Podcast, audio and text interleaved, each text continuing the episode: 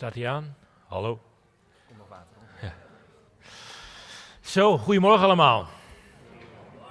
Heel fijn om hier uh, bij jullie te zijn voor het eerst. Ik was al eerder in dit gebouw geweest, maar nog niet eerder een dienst hier op zondagochtend bezocht. En dan mag ik meteen op het podium. Nou, hoe mooi is dat?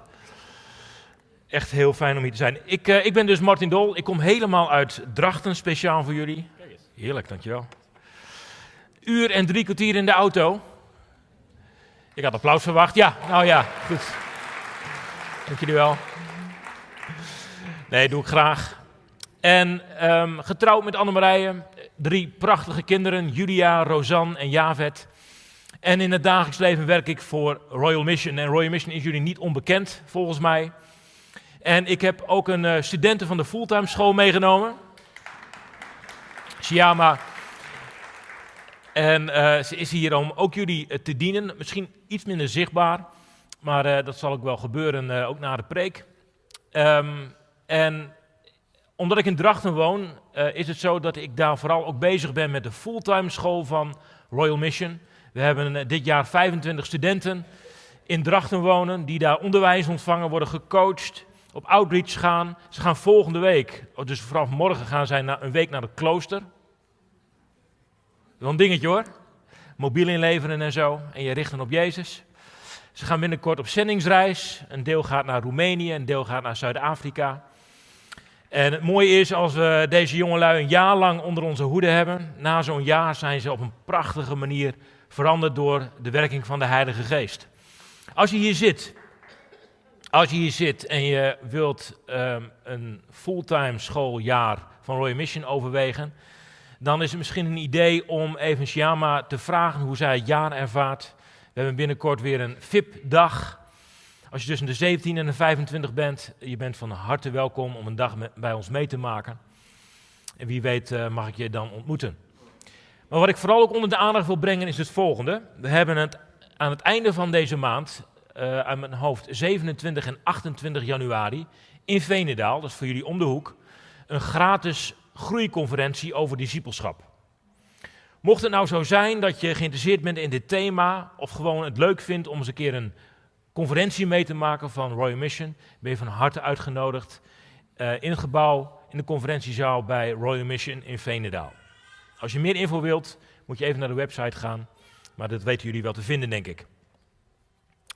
Nou, ik wil jullie even meegeven dat wij hier, uh, en ik zeg wij, Shyama en ik, wij zijn hier uh, op een hele warme manier onthaald. Dat is toch even. Ik kom in heel veel kerken, maar als ik hier kom, denk ik, wat een warmte. Ik heb heel veel mensen de handen geschud. En toen ik vanmorgen een aantal mensen de handen heb geschud en een aantal mensen heb ontmoet, ook tijdens de dienst, denk ik bij mezelf: wat is jouw verhaal? Wat is jouw verhaal? Wat is, wat is er in jouw leven gebeurt. En met dat ik zo mijn ogen laat glijden over de zaal en zo wat gezichten zie, bekruipt mij diezelfde vraag. Wat is jouw verhaal? Waar kom je vandaan?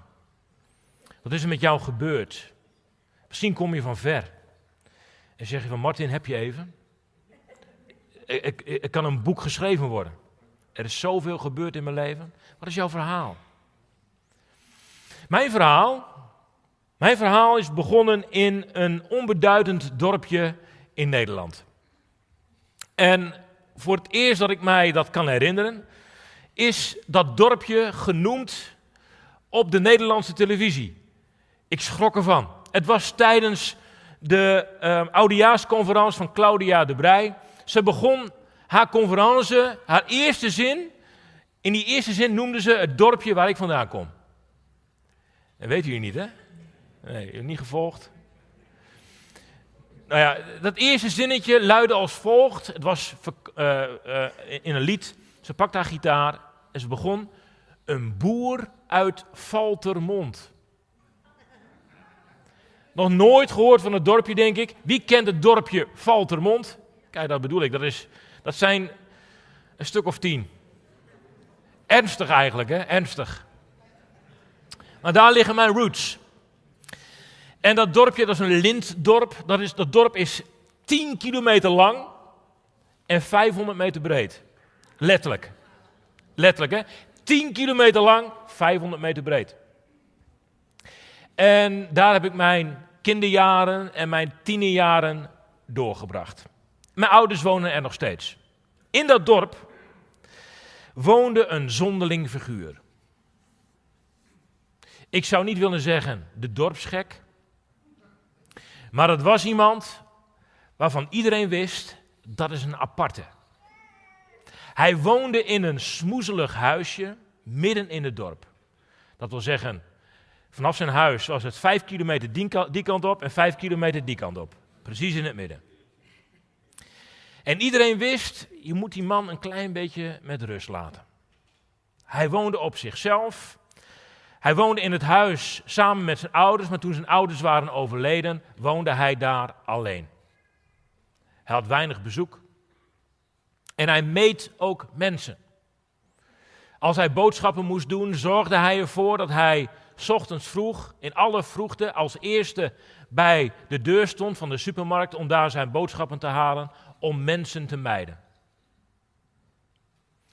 Ik, uh, ik wist van hem, onder andere omdat zijn tuin grensde aan de tennisbaan.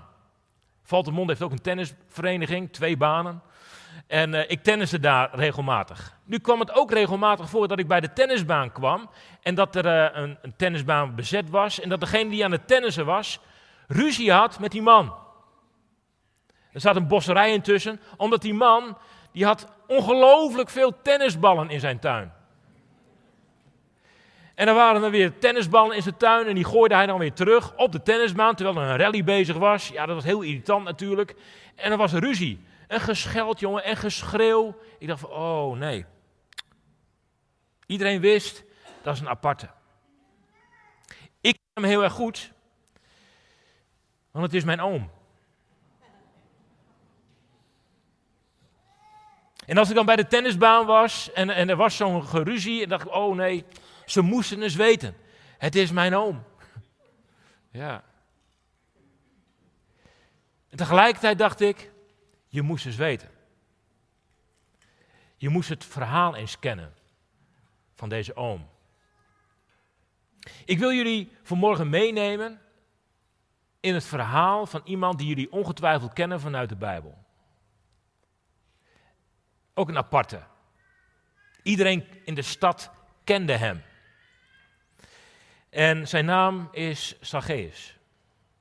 Ik wil graag over hem lezen. Het staat in Lucas hoofdstuk 19. Het wordt ongetwijfeld geprojecteerd, maar als je een Bijbeltje bij de hand hebt, zoek maar op. Lucas hoofdstuk 19 vanaf vers 1.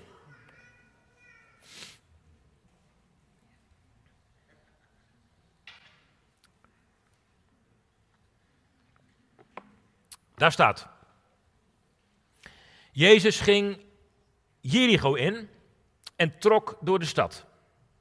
Er was daar een man die Zacchaeus heette. Deze Zacchaeus was hoofdtollenaar en hij was erg rijk. Hij wilde Jezus zien om te weten te komen wat voor iemand het was. Maar het lukte hem niet vanwege de menigte, want hij was klein van stuk. Daarom liep hij snel vooruit en klom in een vijgenboom om Jezus te kunnen zien wanneer hij voorbij kwam. Toen Jezus daar langskwam, keek hij naar boven en zei: Zacchaeus, kom vlug naar beneden, want vandaag moet ik in jouw huis verblijven. Zacchaeus kwam meteen naar beneden en ontving Jezus vol vreugde bij zich thuis. Allen die dit zagen, zeiden morrend tegen elkaar: Hij is het huis van een zondig mens binnengegaan om onderdak te vinden voor de nacht. Maar Zacchaeus was gaan staan en zei tegen de Heer: Luister, Heer, de helft van mijn bezittingen zal ik aan de armen geven. En als ik iemand iets heb afgeperst, zal ik het viervoudig vergoeden. Jezus antwoordde: Vandaag is dit huis redding ten deel gevallen, want ook deze man is een zoon van Abraham. De mensenzoon is gekomen om te zoeken en te redden wat verloren was. Tot zover. Zacchaeus was een bekende in Jericho. Iedereen kende hem. Dat wil zeggen, kende hem. Iedereen had wel een labeltje op deze man geplakt. Het eerste labeltje dat geplakt was op Zacchaeus, deze man is een tollenaar. Hij is een tollenaar. Nou, een tollenaar werd je niet zomaar. Sterker nog, er was geen kind in Israël dat zei: Oh, als ik later groot ben, word ik tollenaar. We gaan uh, met de fulltime school, de studenten van de fulltime school, gaan we elk jaar een bezoek brengen aan Amsterdam. En we maken daar kennis met het werk van Frits Rauwvoet. Hij werkt onder de wallen, onder de prostituees, om ze daar achter de raam vandaan te halen. En het is me altijd bijgebleven dat Frits zei: niemand van die vrouwen die daar achter het raam staan, heeft als klein meisje dit werk geambieerd. Natuurlijk niet. Daar kon ik me in verplaatsen. Maar hij zei: Wat dacht je van die pooiers? Wat dacht je van die pooiers toen zij nog klein waren, een jaartje of zeven, acht? Ik denk dat niemand als jongetje dacht: Oh, als ik later groot ben, dan word ik pooier. Lijkt me een fantastisch beroep. Nee, natuurlijk niet. Dus, zei Frits, moet je jezelf de vraag stellen: wat is hun verhaal? Wat is er gebeurd in je leven dat je hier bent beland? Wat is er gebeurd? Wat is je verhaal? Een tollenaar weet je niet zomaar. Als je tollenaar was, dan hulde je met de vijand. Ging je namens de Romeinen langs de deuren, in dit geval in Jericho, en dan zorgde je ervoor dat niet alleen belasting werd geïnd, maar zorgde je er ook voor dat er meer geld afhandig werd gemaakt en dat stak je in je eigen zak. Een tollenaar werd gehaat. Een tollenaar, ja, dat was iemand die hoorde niet meer bij het volk. Ook al was je bij geboorte een Jood, je hoorde niet meer bij het volk. Je hoorde niet meer bij Abraham. Je viel ook niet meer onder de wet. En dat is wel fijn, want je deed heel veel wetteloze dingen. Tollenaar. Een tollenaar was een zeer eenzaam beroep. Tweede etiket dat geplakt zou kunnen worden op Zacchaeus is hij is rijk. Hij is rijk, dat is een rijke stinkert. Als je het huis zocht van Zacchaeus in Jericho, was het niet zo heel erg moeilijk. Het was gewoon het grootste, duurste huis. Had veel komeden voor de deur staan. Het was allemaal keurig netjes voor elkaar. Maar zijn rijkdom had ook een keerzijde. En de keerzijde was dat hij zeer, zeer eenzaam was. Een mega groot huis, heel veel centen op zak, maar niemand thuis om vrienden met je te zijn. Een derde etiket dat je zou kunnen plakken op Zacchaeus is, hij is klein. een kleine man. Het is Lucas die dit evangelie schrijft en Lucas was arts. En als Lucas opmerkt dat deze man klein is, dan is het niet zomaar, ach die man was iets kleiner dan de rest. Nee, zeer waarschijnlijk had hij als beroepsmatig interesse voor de fysieke verschijning van deze man. En merkte hij heel doelbewust op dat hij klein was. Misschien in onze tijd zouden we dat kunnen typeren als iemand die lijdt aan dwerggroei. Klein. Opvallend of onopvallend klein. En een vierde etiket, het was het belangrijkste etiket dat geplakt werd op Zacchaeus, is, en dat zien we hier ook, hij is zondaar. Dat is een zondaar. Dat is een slecht mens. Een duister figuur. Iemand die je, die je wilt mijden. Waar je niet mee omgaat. Waar je überhaupt niet mee praat. Hij is een zondaar. Etiketjes zijn zo geplakt. En daarmee hebben we iemand weggezet. Denken we iemand te kennen. Hebben we iemand in een hoek geplaatst. En zeggen we zo, zo, ga jij hier maar staan. Dan is het voor ons duidelijk wie jij bent. Deze oom uit mijn geboortedorp heeft ook een naam. Oom Jan. En oom Jan heeft ook zijn verhaal. Het feit dat hij in het dorp bekend stond als iemand die knorrig was. Ehm, iemand die waarschijnlijk vanuit zijn tuin naar de tennisbaan aan het schreeuwen was. Iemand die zonderling was, in een smoezelig huisje woonde. Heel vroeg op pad ging om zijn boodschappen te doen en mensen meet. Die man heeft ook een verhaal. Ik ken zijn verhaal. Ik ken zijn verhaal ook heel erg goed. Want elke zondag, als de dienst was afgelopen, gingen we naar oom Jan om daar koffie te drinken. Hij woonde namelijk naast de kerk. Hij was koster van die kerk. En oom Jan zorgde ervoor dat wij als gezin na de dienst bij hem op de koffie konden komen. En eh, ik zal je vertellen, nog steeds is het zo dat als ik koffie ruik, vermengd met de geur van speculaas, moet ik denken aan oom Jan.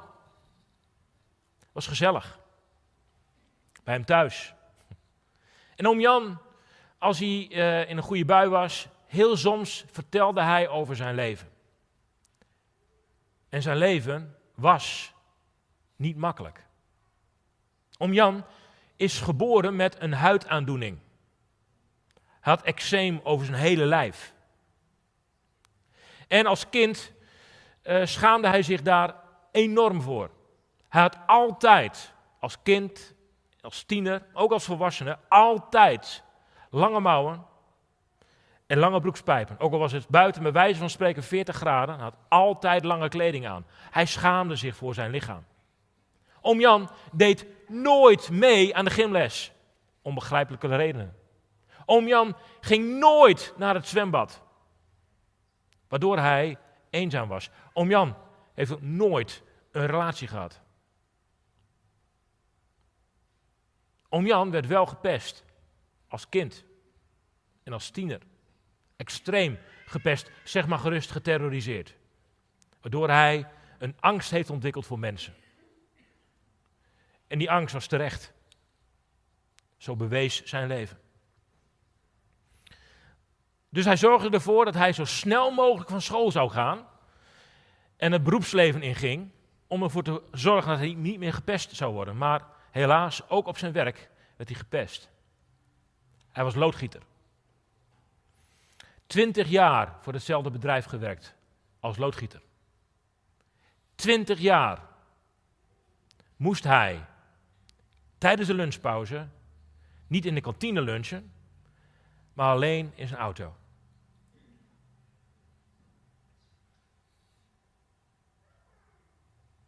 Als ik eraan denk, raakt het me weer.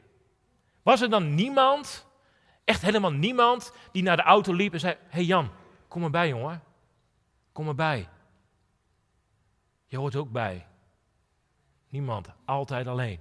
Altijd alleen. Het verhaal van oom Jan.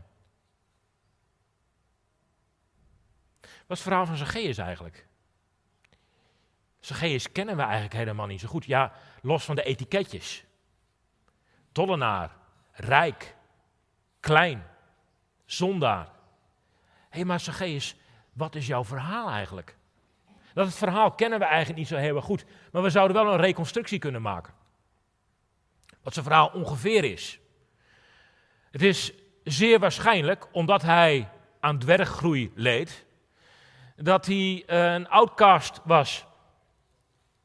Wij weten vanuit bijbelse gegevens dat als jij anders was dan anderen, of nu blind was, of doof was, of doofstom was, of een handicap had, verlamd was, of in dit geval een uiterlijke kenmerk had wat anders was dan anderen, dan rustte daar, zo was de algemene mening, rustte er een vloek op jouw leven. En omdat jij anders was dan anderen, was je ook vogelvrij. Iedereen mocht van alles over jou zeggen. En jou mocht ook van alles worden aangedaan, want dan rustte toch een vloek op jouw leven. Kun je je enigszins voorstellen hoe de kindertijd en de tienertijd was van deze Zacchaeus? Ik denk dat het verschrikkelijk was. Vreselijk. En ik denk, het is een beetje een reconstructie, ik denk, misschien psychologie van de koude grond, ik weet het niet, maar ik denk dat Zacchaeus, toen hij klein was, nee, dat zeg ik niet goed, toen hij kind was, dat hij dacht, als ik later groot ben, nee, zeg ik ook niet goed, als ik later volwassen ben, pak ik ze allemaal terug. Pak ik ze allemaal terug. Al die mensen die lelijke woorden over mij hebben gezegd, die mij in elkaar hebben geslagen, ik pak ze allemaal terug. Op de manier zoals ik dat kan. En het is hem gelukt ook. Hij heeft zich opgewerkt tot oppertollenaar. En hij dacht bij zichzelf, en nu ga ik ze allemaal bij langs. Bij alle deuren. Bij mijn stadsgenoten. En ik ga ze financieel volledig uitkleden.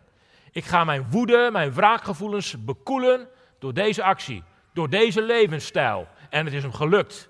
Hij was oppertollenaar, heel erg rijk en hij had wraak genomen. Haha. Maar dat gaf geen, geen voldoening. Ja, en nu? Zit je daar in je groot huis, alleen? Maar hij hoorde, hij hoorde van Jezus. Dat was goed nieuws. Hij hoorde van Jezus. En, en ik denk dat er een innerlijke onrust was, wat maakte dat hij dacht, ik heb deze Jezus nodig. Hij had gehoord over Jezus en, en hij ging Jericho in en hij zag daar zeer waarschijnlijk grote groepen mensen rondom deze Jezus. En hij dacht, ik ga naar hem toe. Maar ik denk dat zijn stadsgenoten hebben gedacht, oh daar komt die Zacchaeus aan.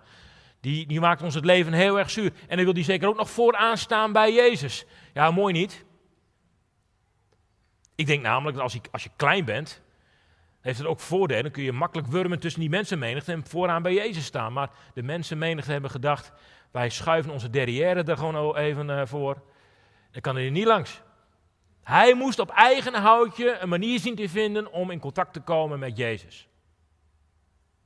Een contrast met de gebeurtenis dat eraan vooraf gaat. Namelijk een blinde man die begeleid wordt door mensen om bij Jezus te komen. Die luxe heeft Zacchaeus niet, hij moet het alleen rooien. En dat lukt hem. Hij heeft de route uitgestippeld waar Jezus ongeveer langs zal gaan komen. En hij ziet daar een boom en hij klimt daar die boom in. Met de bedoeling om even Jezus te kunnen zien. Om even te kunnen waarnemen wie deze Jezus is. Maar wat er echt gebeurde, overtrof zijn stoutste verwachtingen. Hij krijgt Jezus namelijk te zien. Maar Jezus staat stil bij de boom waar Zacchaeus in geklommen is. En Jezus staat niet alleen stil, hij kijkt omhoog. En hij roept Zacchaeus bij zijn naam.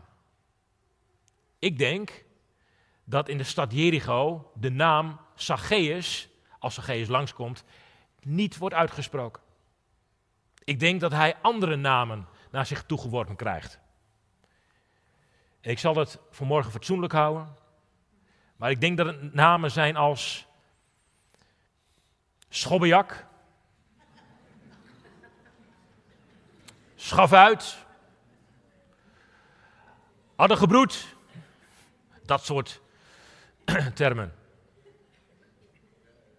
Maar nu is daar die man, Jezus, de enige die het recht heeft om hem te veroordelen. En hij, juist hij, noemt hem bij zijn naam, Zacchaeus. Hij heeft Zacchaeus nog niet eerder ontmoet, maar hij weet wie hij is. Hij ziet hem. En hij noemt hem bij zijn naam Zacchaeus. En Zacchaeus betekent hij die rein is. Hij die rein is. Hé hey, reine, kom vlug naar beneden, want ik moet bij jou in huis zijn. Proef je de urgentie? Het moet nu gebeuren. Kom Zacchaeus, ik ben hier naar Jericho gekomen om juist bij jou thuis te zijn, want ik zie jou. En ik hou van jou. Ik ken jouw verhaal. Je hoeft het niet eens te vertellen, maar kom vlug naar beneden. En Zacchaeus kwam vlug naar beneden en vol vreugde nodigde hij Jezus bij hem thuis. En wat daar achter die deur is gebeurd, we weten het niet, maar we weten wel wat de vrucht was. De vrucht was dat zijn leven totaal is veranderd. Ja, wat is er dan gebeurd? Nou, eh, hij, hij, hij kiest ervoor om de helft van zijn bezittingen aan de armen te geven. En als hij iemand iets heeft afgeperst, vergoedt hij het viervoudig. Wat heeft Jezus daar gedaan?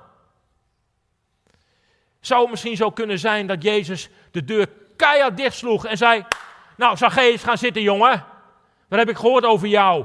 Je maakt er een puinhoop van. Je maakt er puinhoop van je leven. Je maakt een puinhoop van deze stad. Je steelt van mensen. En niet zo'n beetje ook. Zitten we hier in zo'n groot huis? Dat is allemaal vies geld. En ik ga je even een lesje leren. Pak je Bijbeltje er maar even bij. Leviticus 5, vers 24, daar staat precies wat jij moet gaan doen. Geld teruggeven plus een boete. Een vijfde deel. Ja. En dat Zacchaeus dacht van, oh, laat ik maar gauw even notities maken. Uh, hij is wel heel boos. Nee, ik denk niet dat dat gebeurd is, joh. Ik denk dat zijn leven totaal is veranderd door iets heel anders. Jezus zegt namelijk: Vandaag is dit huis redding ten deel gevallen. Zacchaeus is gered. Oh, de Zacchaeus komt nu in de hemel. Daar gaat het nu helemaal niet om. Zacchaeus is tot herstel gekomen. En het woordje redding, soter, het Griekse woordje soter, betekent onder andere ruimte. Er is ruimte gekomen in het leven van Zacchaeus. Het leven van Zacchaeus was benauwd geworden door wraakgevoelens, door boosheid, door schade in zijn ziel. Maar hier komt Jezus die hem ziet, die zijn verhaal kent. Zacchaeus, ik ken jouw verhaal. Oh, er is iemand die mij ziet. Ik heb uh, vorig jaar, ja zeg vorig jaar, 2022, heb ik een uh, leiderschapstraining gevolgd met het schoolteam. Niet dat ik dat nodig heb, maar ik ging gewoon mee met mijn collega's. En uh, dat was een leiderschapstraining bij een schaapherder. dat was boeiend, jongen. Dat was wel heavy.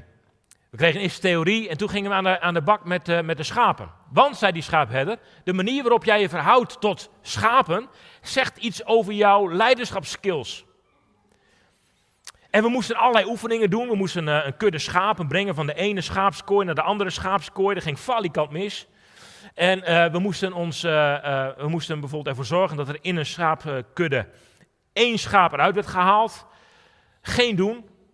Ontzettend moeilijk. Die schapen, dat krijgt het zo voor elkaar. Maar wij waren daar aan het worstelen met dat schaap, jongen. Niet normaal. Maar de oefening begon met het volgende. We kregen allemaal eerst een lammetje in ons armen gedouwd. Oh. Dus dan zat ik dan onwennig met dat beest in mijn armen, zo. En dat beest was aan het, aan het, aan het worstelen met mij, heel onrustig. Ik zei, wat moet ik doen, wat moet ik doen? Dus ik keek naar mijn collega's, hoe zij aan het doen waren. En daar was het allemaal koek en ei. Maar bij mij, dat beest was heel onrustig. Ik zei tegen hem, wat moet ik doen? Hij zei, wat ben je nu aan het doen? Ik zei, nou, ik ben aan het kijken hoe die anderen dat doen. Hij zei, waarom kijk je niet naar het lammetje? Ik zei, oh ja. Dus ik keek naar het lammetje. En uh, dat lammetje keek naar mij. En toen, en toen zei die herder van, waarom geef ik niet gewoon even wat aandacht? Ik zei, echt? Het is toch gewoon een beest? Hij zei, nee, nee je moet, je moet het... Hij was een beetje geïrriteerd, die herder. Hij zei, je moet het aandacht geven. Dus ik gaf het beest wat aandacht. En toen wendde dat beest, dat lammetje, zijn kopje naar mij. En ik kon me nauwelijks bedwingen, ik begon het te knuffelen zo. En ik merkte dat het hartslag van het beest wat begon te zakken. De rust terugkeerde. En toen zei die herder tegen mij, zie je wat er gebeurt als je, als je het beest ziet? Als je het aandacht geeft. Dat het beest er mag zijn. Ik dacht, oh ja. En toen begon ik er lol in te krijgen.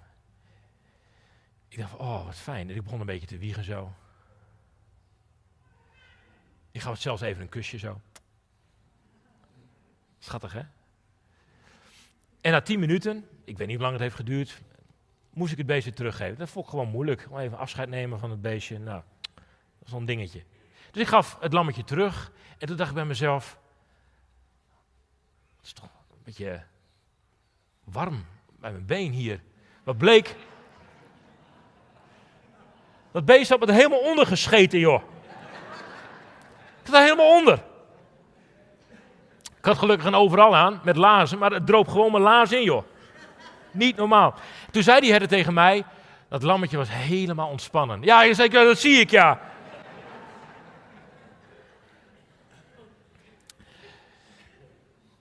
Wat mooi is, datgene wat zo'n lammetje nodig heeft, heel eerlijk, hebben wij ook nodig. Dat we gezien zijn. Ik zie jou. Wat is jouw verhaal?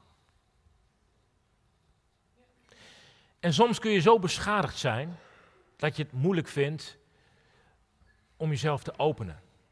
Omdat dat kwetsbaarheid van jou vraagt. Soms kun je zo beschadigd worden door de labeltjes die op jou geplakt zijn, dat je wel tien keer nadenkt voordat jij jouw boek, jouw hart opent om je verhaal te laten lezen. Zoals oom Jan.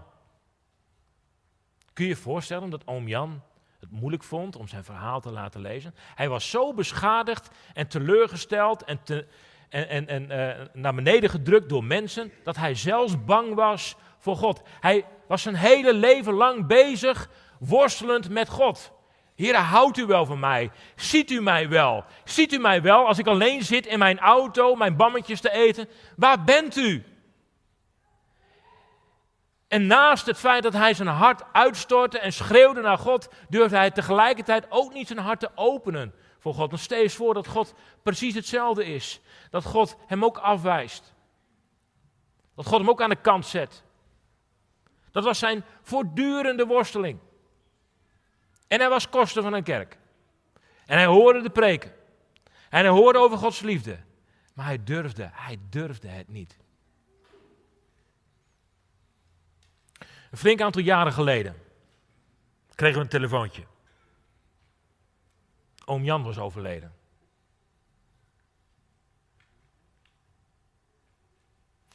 En we zijn, omdat we redelijk in de buurt wonen, direct naar oom Jan gegaan. En daar zat hij. In de woonkamer, in zijn stoel. het gekke is, toen ik hem daar zo zag zitten, dacht ik bij mezelf, hij gaat zo opstaan om koffie voor ons te zetten. Maar dat was niet. Hij, hij, hij zat daar, helemaal alleen. Dus zijn wij maar koffie gaan zetten. We hebben koffie gezet.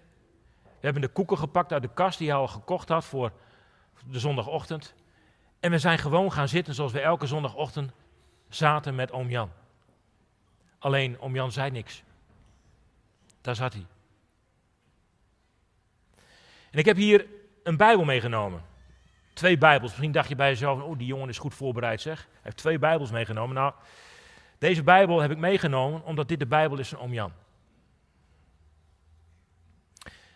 En het bijzondere is, toen ik zo aan het koffiedrinken was met ons gezin terwijl oom Jan daar zat in zijn oude vertrouwde fauteuil, lag deze Bijbel naast hem. En die Bijbel lag open. En het mooiste zou natuurlijk zijn dat de Bijbel open lag bij Lucas 19 over Zacchaeus, maar dat was niet. Hij lag open op de kaft. Zo lag dit Bijbeltje naast het levenloze lichaam van oom Jan. En zoals je misschien ziet, is een gedicht ingeplakt met inmiddels vergeeld uh, plakband. En het gedicht gaat als volgt. Thuiskomst, zo heet het. O, al die beloften van u, die mij toelachen in het woord, mij uitnodigen, kom tot het heil. Het is voor jou. Bedoelt u mij ik ben nog lang niet goed genoeg, vader, om zo intiem met u om te gaan. Dat vraag ik toch niet? De deur is open, de weg gebaand, de zonde teniet gedaan. Kom dan tot mij, ontvang om niet wat mijn zoon voor jou verwierf. Ik verklaar je rein. Azelend zet ik de eerste stappen. Maar ik werd zo getrokken. Ik snelde naar vader toe en koesterde mij in zijn liefde. Eindelijk thuis.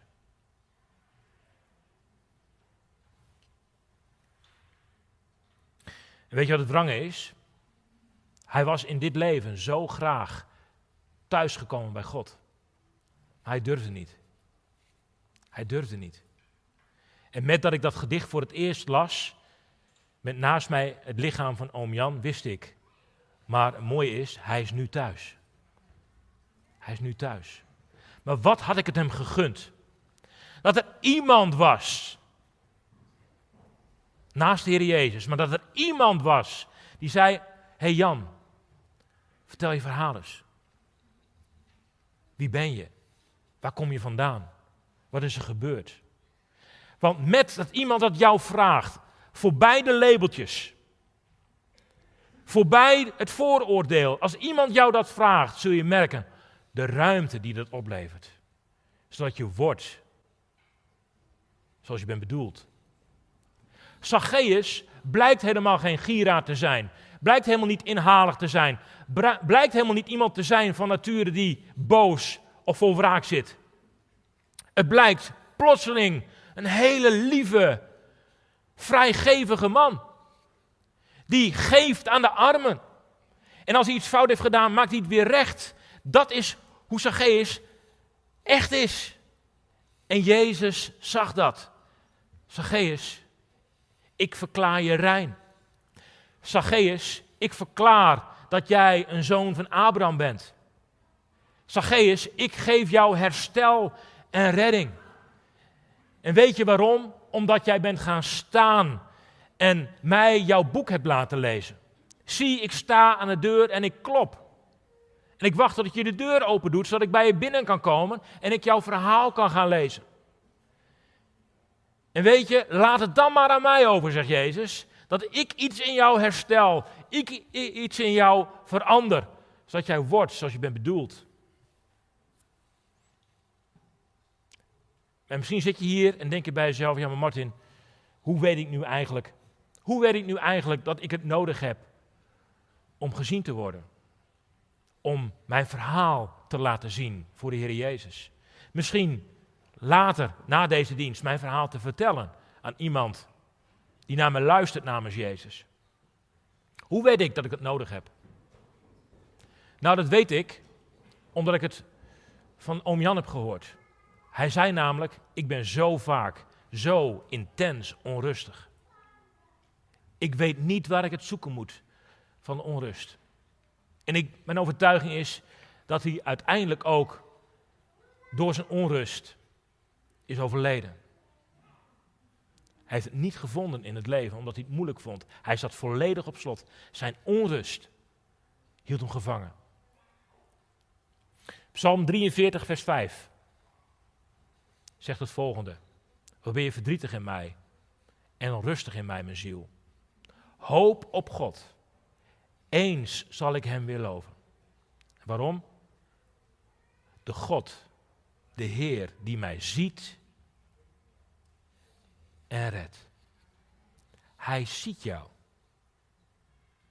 Hij kent jouw verhaal zonder dat je het hoeft te vertellen. Maar hij wacht. En hij wacht tot je voor hem gaat staan en zegt: Heere, hier ben ik. God. De eerste vraag van God na de zondeval was: Mens, waar ben je? Waar ben je? Ik wil je zien.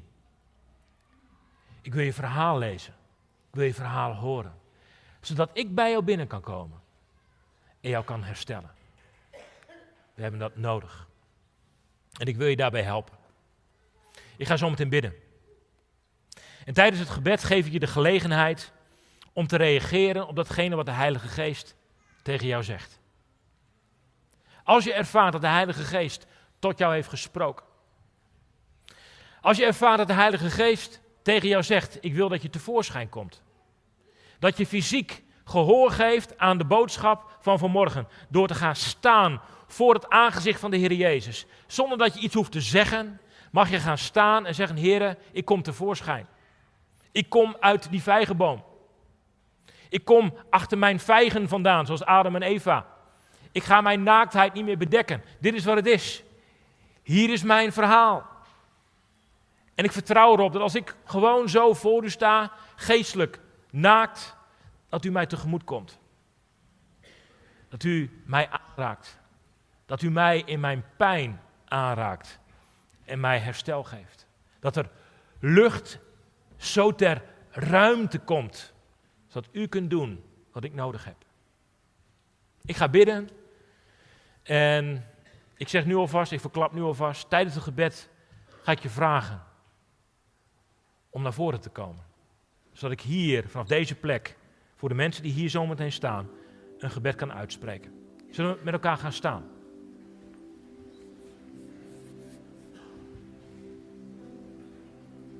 Want Heer Jezus, jongen, hier, hier staan mensen met hun verhaal.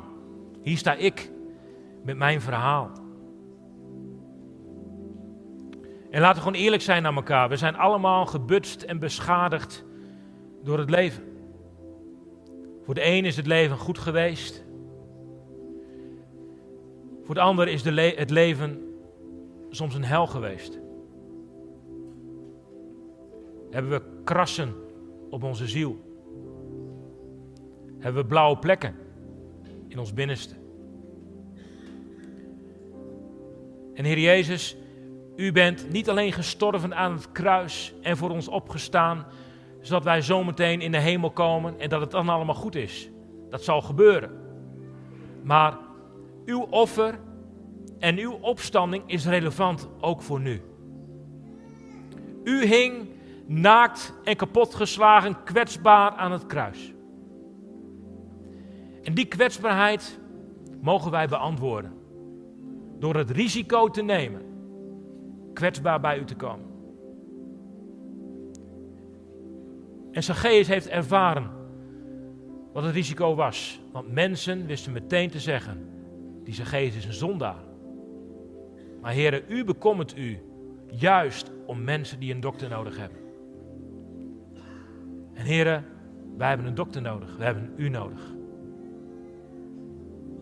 Misschien heb je het nodig vanmorgen om kleur te bekennen.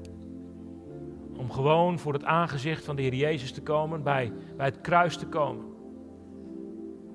Het vaderhart van God dat ultiem kwetsbaar werd voor jou, om jou te redden, om jou tot herstel te brengen. En wil ik heel graag als dienstknecht van Jezus voor jou bidden. En als je zegt, ik heb dat gebed nodig, ik heb het nodig dat Jezus mijn verhaal leest, dan mag je daar fysiek antwoord op geven door nu naar voren te komen. Kom maar naar voren.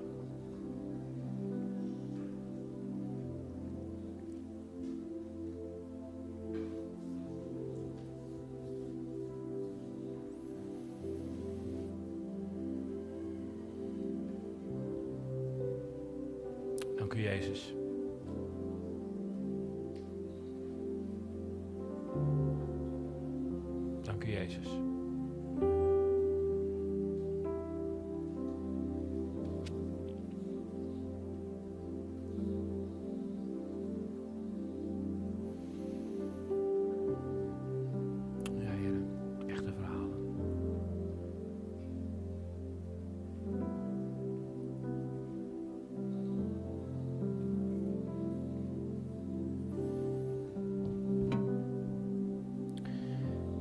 En als je nog in je rij staat en je voelt je hart sneller kloppen, of je ademhaling wordt hoger, of er maken zich allerlei gedachten van jouw meester, dan weet je dat je naar voren moet komen.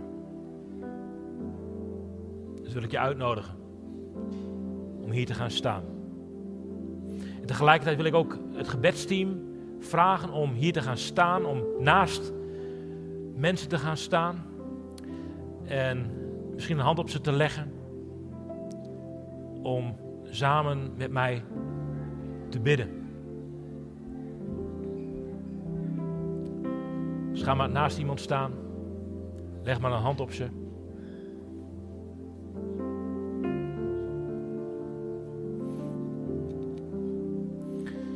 Want Heer Jezus, hier staan echte mensen met echte verhalen uit het echte leven. En ik heb de indruk dat hier soms dat hier mensen staan die soms hebben gedacht: Heer, op het dieptepunt van mijn leven, waar was u eigenlijk? Toen ik u zo nodig had, toen ik me zo eenzaam voelde, toen ik die pijn zo ervoer, waar was u? En Heer Jezus, ik bid dat u met uw Heilige Geest openbaring geeft. Dat nu wij onze ogen hebben gesloten, dat u in die situatie komt en laat zien waar u was. Want u was erbij, want uw naam is Ik Ben. Ik ben er altijd. En Heer Jezus, ik bid dat u in de pijn komt, in de moeite komt. Dat u, dat u op dit moment het boek aan het lezen bent, dat u verhalen aan het lezen bent. en toefluistert: Ik zie jou. Ik weet van jouw leven. Ik ken jou. Ik ben jouw maker. Ik heb jou kunstig geweven in de moederschoot. En ik hou van jou. En ik fluister je toe. Ik zal je willen toeschreeuwen. Ik hou van jou. Jij bent mijn geliefde. Jij bent mijn zoon. Jij bent mijn dochter. En ik bid dat deze woorden herstel zullen gaan brengen. Dat deze woorden olie op de wonden zal zijn. Heer Jezus, kom met uw herstellende kracht. Heer, dank u wel dat u een God bent van dichtbij. Niet slechts van ver weg, maar van dichtbij. Kom, Heilige Geest. En ik bid, Heer, dat u, als er mensen hier staan met schaamte en met zelfverwijt, dat ze zichzelf kwellen met negatieve woorden, dat u dat wegneemt in de naam van Jezus. Dat u daarvoor in de plaats uw genade geeft. Heer, dat u troostende woorden geeft. Dat u, dat u zegt, ik vergeef je mijn kind. Ik herstel jou. Ik breng jou in mijn huisgezin. Jij bent volwaardig kind van mij. En ik ben jouw papa. Ik ben jouw vader. Kom Heilige Geest. Kom Heilige Geest. Dank u wel Jezus dat u hier bent. En dat u ziet. Dat u stil blijft staan. Dat u omhoog kijkt. En dat u namen noemt. Ik noem je bij, bij je naam. Ik hou van je, mijn kind. Kom, Heilige Geest. Heer Jezus, ik bid dat u stil blijft staan, dat u naast alle mensen blijft staan, dat uw woorden blijft spreken, dat uw geest blijft herstellen op dit moment. Dat we in die rust en in die vrede even mogen blijven.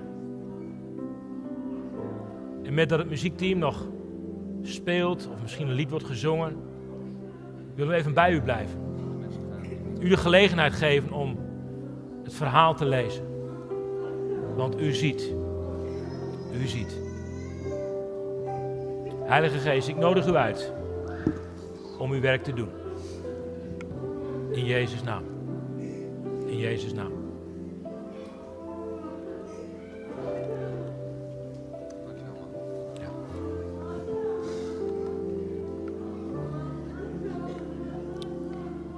Goed, we gaan door in aanbidding.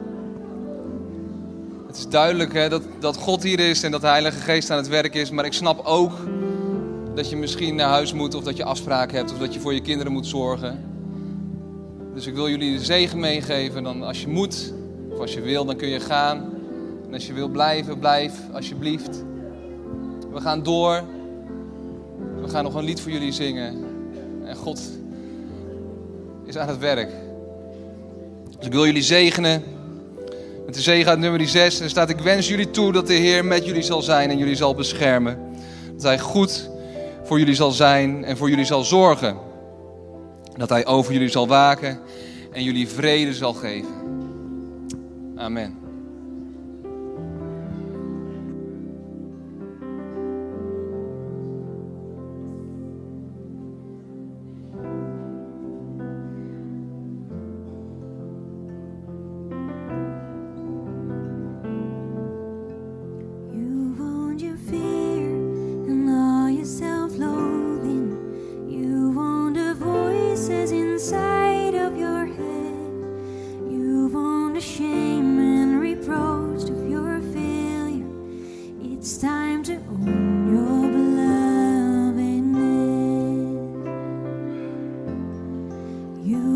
your past and how it's defined you. You've owned everything everybody else says.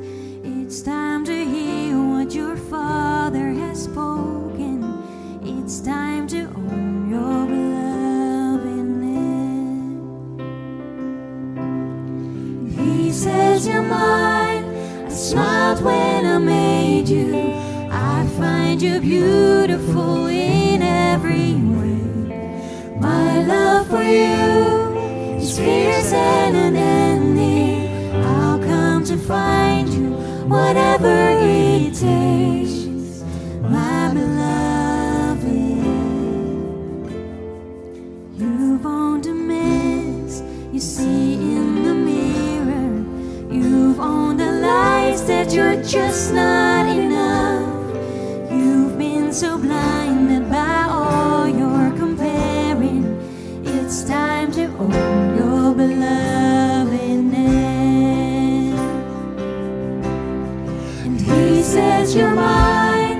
I smiled when I made you.